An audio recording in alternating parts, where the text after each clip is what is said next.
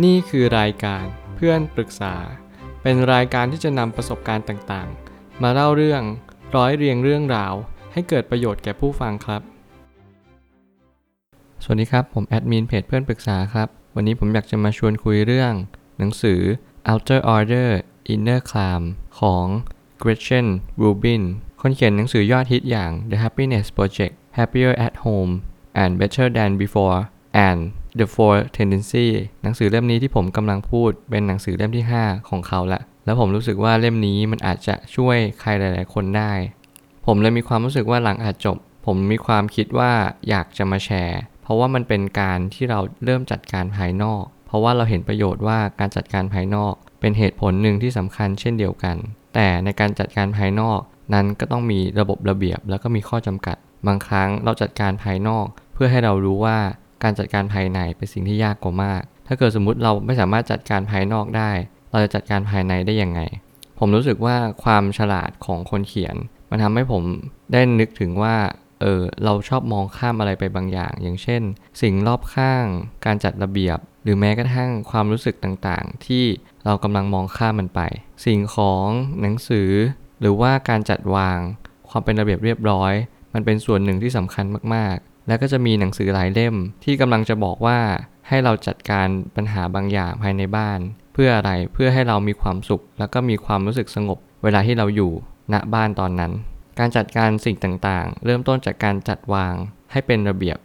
คือการที่คุณต้องเริ่มจัดการสิ่งต่างๆ ก่อน อย่างเช่น หนังสือ ตอนนี้คุณจัดหนังสือหรือยังเสื้อผ้าพับเป็นระเบียบเรียบร้อยไหมหรือแม้กระทั่งการ จัดเก็บอะไรบางอย่าง ไม่ให้มันรกหูรกตา รู้สึกว่าเรามีความสุขทุกครั้งที่เราได้หยิบจับของ หรือแม้กระทั่งทุกครั้งเราหาของนั้นเจอ คุณจะต้องรู้สึกเลยนะว่า การที่คุณหาของไม่เจอ นั่นแปลว่าคุณไม่มีความเป็นระเบียบ การมีความเป็นระเบียบนั่นแหละ มันทำให้คุณหาของง่ายขึ้น คุณย่อมรู้ว่าของชิ้นนี้มันอยู่ตรงนี้แน่ ๆ เพราะคุณเป็นคนมีระเบียบแล้วก็จัดเก็บอย่างเรียบร้อย บางครั้งสิ่งที่เรามองข้ามมากที่สุดก็คือสิ่งภายใน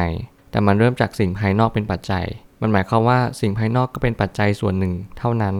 แต่มันไม่ใช่สิ่งที่สำคัญที่สุด คือเราจะต้องเรียนรู้ว่าส่วนหนึ่งที่สำคัญก็คือสิ่งภายนอก แต่มันอาจจะไม่ใช่ทั้งหมดในสิ่งที่เราควรจะคิด การจัดการสิ่งภายนอกมันทำได้ ก็ต่อเมื่อเราเรียนรู้ว่าเราควรจะจัดการมัน หลายคนไม่รู้ว่าเราควรจะจัดการมันด้วยวิธีไหน เพราะว่าเราไม่เคยได้ฝึกในการจัดการสิ่งต่างๆ ผมคิดว่าการจัดระเบียบสิ่งต่างๆเนี่ยเป็นสิ่งที่สำคัญ ไม่แพ้การจัดการความรู้สึกของตัวเอง อย่างเช่น การจัดการกับอารมณ์ การจัดการภายนอกมันเป็นจุดเริ่มต้นที่สำคัญมากๆ ถ้าคุณมองข้ามมันไป มันก็ยากจริง ๆ ที่คุณจะเรียนรู้ว่า คุณจะต้องจัดการอารมณ์ยังไง เมื่อไหร่ก็ตามที่คุณโกรธ เมื่อไหร่ก็ตามที่คุณมีอารมณ์ที่ขุ่นเคือง เพราะไม่เช่นนั้นคุณจะไม่มีสติระลึกรู้เลยว่า ปัญหานั้นจะเกิดขึ้นมา ความสุขไม่ได้เกิดจากภายนอกหรอก แต่มันเกิดจากภายใน นั่นแหละคือคำตอบ ความสุขมันไม่ได้เกิดจากการจัดสิ่งของหรอก แต่หมายถึงว่ายิ่งคุณจัดสิ่งของมาก คุณก็จะรู้สึกว่าความรู้สึกภายในคุณสงบขึ้น คุณเย็นลง แล้วคุณก็จะมีความสุขมากขึ้น จากการที่คุณค่อยๆ ฝึกมันทุกๆวัน ยิ่งคุณฝึกมันทุกๆวัน นั่นแหละมันคือคำตอบแล้วว่า คุณสามารถจัดการภายนอกได้อย่างดีเยี่ยม และสักพักคุณจะเริ่มจัดการภายในได้เอง ทุกสิ่งทุกอย่างเริ่มต้นจากวันนี้ ถ้าคุณทำวันนี้ให้มันไม่ดีที่สุดพรุ่งนี้มันก็จะไม่ดีที่สุด ถ้าคุณไม่จัดการภายนอกให้มันดีเยี่ยม อนาคตของคุณ หรือว่าภายในของคุณก็จะไม่มีวันดี ราะว่าการที่คุณจัดการภายนอก มันไม่สามารถที่ทำให้คุณมีความสุขได้ เพราะว่าคุณยังจัดการมันยังไม่ดีเยี่ยมพอ ตรงนี้แหละมันคือสิ่งที่สำคัญ ผมเชื่อว่าหลาย ๆ ครั้งเราทุกคนส่วนใหญ่ ลืมไปว่าการจัดการภายนอก มันจะไปมีสาระได้ยังไง ก็ในเมื่อเราต้องมีความสุขในภายในไม่ใช่เหรอแต่ในความจริงเราจัดการภายนอกเพื่อที่จะฝึกปลือ หรือฝึกฝน ให้เรามีความรู้สึกจัดการภายในได้อย่างดีเยี่ยมเท่านั้นเอง นั่นคือหนทางสู่การเป็น รมาจารย์ในการที่เรามีความสงบภายใน ผมเชื่อว่าการจัดการเนี่ยมันคือทุกสิ่ง มันคือจุดเริ่มต้นของทุกอย่าง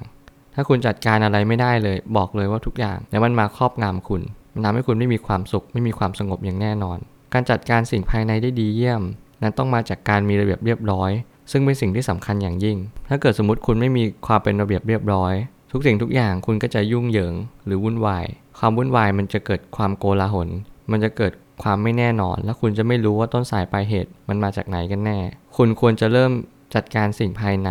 ด้วยการนั่งสมาธิ ด้วยการมีสติสำรวม และปัญญาก็จะเกิดขึ้น หลายครั้งคุณอาจจะไม่รู้สึกสงบเลยในแต่ละวัน เพราะคุณขาดสติ หลายครั้ง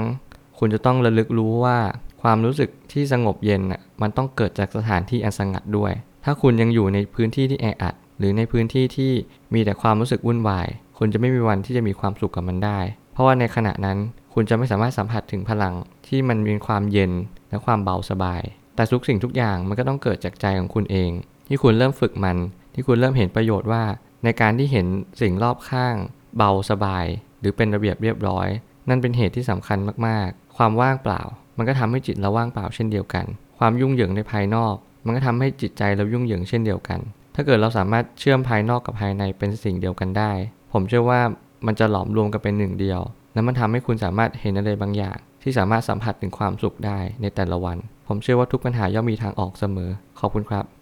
รวมถึงคุณสามารถแชร์ประสบการณ์ ผ่านทาง Facebook Twitter และ YouTube และอย่าลืมติด Hashtag เพื่อนปรึกษาหรือ f r ร e n d Talk ด้วยนะครับ